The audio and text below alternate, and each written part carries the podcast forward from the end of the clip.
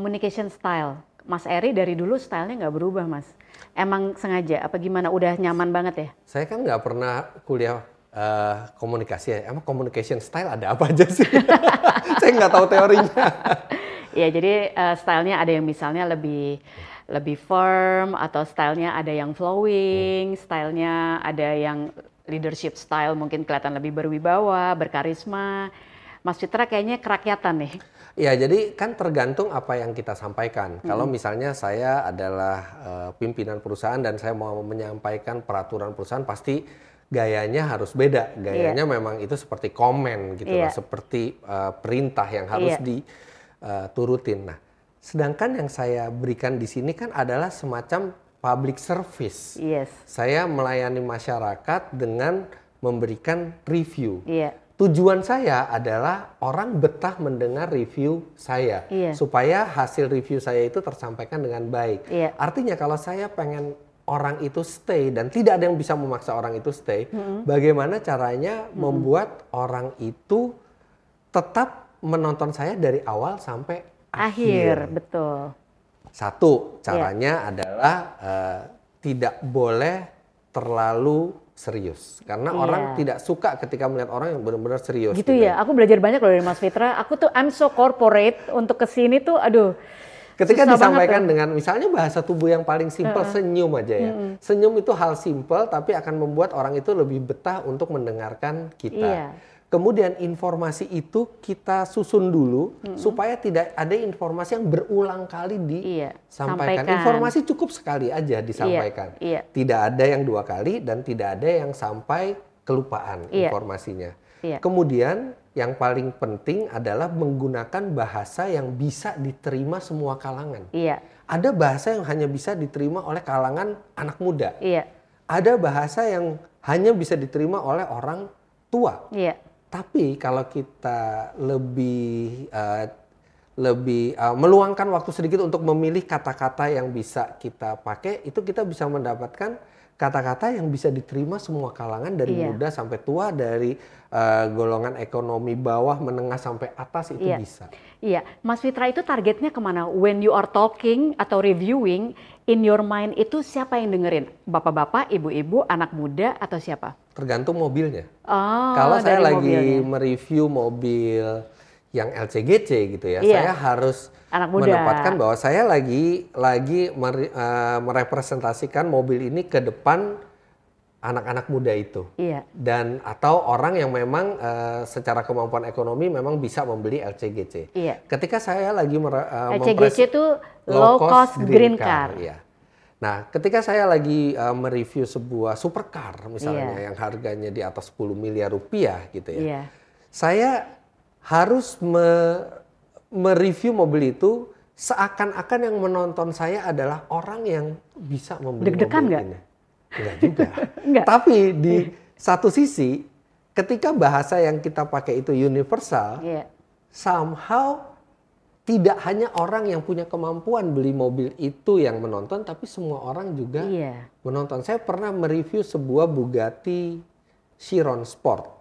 Harganya kalau masuk Indonesia 125 miliar. Ya Allah. Yang nonton videonya di atas 5 juta orang. Iya. Artinya kan bukan hanya yang punya kemampuan beli, tapi iya. juga semua orang juga kepo soalnya. Menonton. Orang pengen tahu iya. kayak Ta apa. Tapi yang sangat fatal adalah kalau kita mempresentasikan sebuah supercar dengan gaya yang terlalu ke bawah. Iya. Atau mempresentasikan sebuah mobil murah tapi dengan gaya yang terlalu mm -mm. high gitu ya. Iya. Jadi kita harus tahu barang apa yang kita presentasikan dan iya.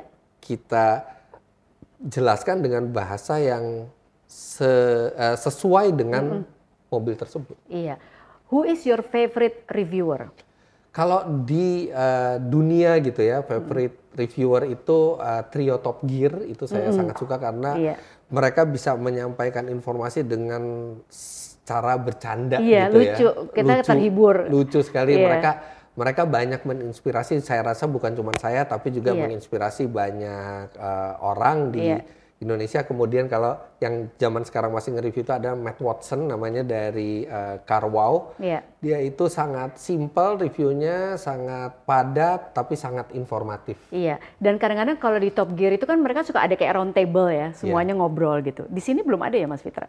Uh, kita jadi orang sini masih belum terlalu suka yang uh, Diskusi. ngobrol, diskusi gitu. Oke. ya. Tapi saya pernah berapa kali bikin uh, video ngobrol sama orang. Sebenarnya cuma ngobrol, tapi asal orangnya itu public figure yang menarik dan Iya. ada hubungannya otomotif itu rame. Saya pernah Iya. ngobrol sama Om Deddy Corbuzier. Yes. Terus habis itu Diundang dong ke sana. apa diundang Close ke the sana door, close the ya door. close the door tapi selain close the door terus saya ajak naik mobil ngobrol di mobil Iya. terus saya pernah bikin ngobrol-ngobrol sama Pak Yusuf Hamka itu Iya. juga ramai banget gitu jadi ternyata kalau talk show Iya. kuncinya tuh bukan hanya apa topiknya Iya. tapi kalau talk show itu salah satu siapa narasumbernya Betul. itu penting Iya, benar-benar. Nah, kira-kira nih untuk 2023 kalau boleh dapat bocoran, apa sih gaya-gaya lain yang mau diaplikasikan sama Fitra, Mas Fitra? Jujur aja 2023 ini kita belum memikirkan yang wah kita harus uh, berubah jadi seperti apa gitu. Iya. Tapi yang jelas kita akan selalu adaptif dengan Iya. platform-platform yang baru. Udah mikirin metaverse belum? Metaverse itu kita udah lihat, tapi sekarang itu orang belum terlalu tergantung ke Oke. metaverse Udah dan punya avatarnya, Kakak Fitra? belum.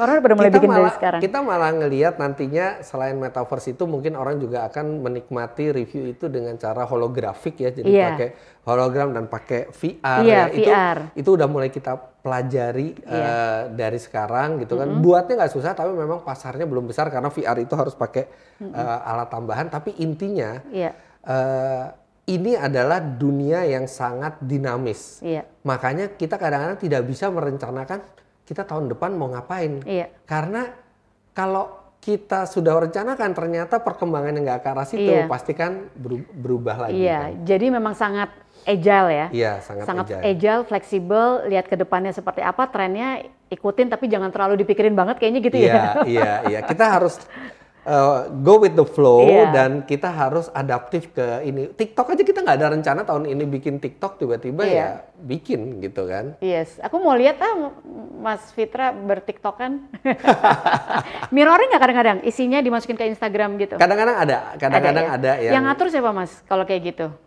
Enggak, kalau ya? TikTok sih masih saya langsung ya. Oh masih langsung ya? Baru tim yang ngurusin kalau misalnya memang itu konten yang ada konten endorse atau Oke. konten berbayar itu baru diurusin Iya. oleh Iya. tim. Tapi kalau konten-konten yang non endorse sih biasanya saya sendiri langsung. Iya. Nah, gimana caranya untuk yang endorse tapi bisa tetap kasih review yang Nah, seimbang itu objektif? yang penting adalah kita jangan berbohong hanya demi uang. Betul. Banyak sekali produk endorse yang saya tolak Iya. karena mereka tidak layak untuk direkomendasikan. Oke. Jadi prinsip saya ketika menerima endorse adalah memang barangnya benar-benar layak untuk dipromosikan dan yang Betul. saya ucapkan tidak ada satupun yang tidak sesuai fakta. Iya. Dulu pernah ada satu produk penghemat bahan bakar mau endorse Iya. dan setelah kita coba tidak ada pengaruhnya sama sekali. Iya. Akhirnya kita tolak. Iya. Mereka mau bayar dua kali lipat lebih mahal, tetap aja saya tolak karena yang dibeli oleh pengiklan itu adalah space, Iya. space di Instagram, space di TikTok Iya. atau space di YouTube, tapi Iya. bukan kredibilitas yang dibeli. Oke. Yang Jadi kuncinya kredibilitas. Jadi Mas Fitra, apa pun yang direview, Tes dulu. apa walaupun di endorse, tetap harus dites dulu yang pertama dan you have to maintain your credibility dengan Betul. memberikan informasi yang objektif. Betul. Kalau bagus-bagus, kalau ada yang tidak baik dan layak untuk diinformasikan, harus Ditolak, diinformasikan. ya. Jadi flow-nya orang Pak Fitra kita mau endorse dong. Iya, Rate card-nya berapa? Oke, rate card-nya segini. iya, Setuju? Oke, kalau udah setuju, kita meeting mau produk apa, Iya. produknya ini. Sebelum kita eh, kerjasama, produknya saya coba dulu. Oke, Habis itu tinggal saya setuju atau tidak. Kalau saya setuju dengan produknya, ini oke, ini bagus, layak direkomendasikan, kita tanda tangan. Iya. Tapi kalau enggak, mau bayar berapapun, kita nggak akan kerjasama. Tapi Oke. saya juga tidak akan menjelekkan produk saudara di iya. Situ, gitu Oke, ya. so it's really professional. Belajar profesionalisme dan business ethics kayak gitu dari mana? gampang. Kita tempatkan diri sebagai viewer. Betul. Kita Jadi- seneng nggak kalau dibohongin? Betul. Enggak kan? Iya. Jadi semuanya memang audience centric ya. Iya, betul. Jadi betul. stylenya Mas Karena itulah Fitra. bos kita sebenarnya, Iya, benar.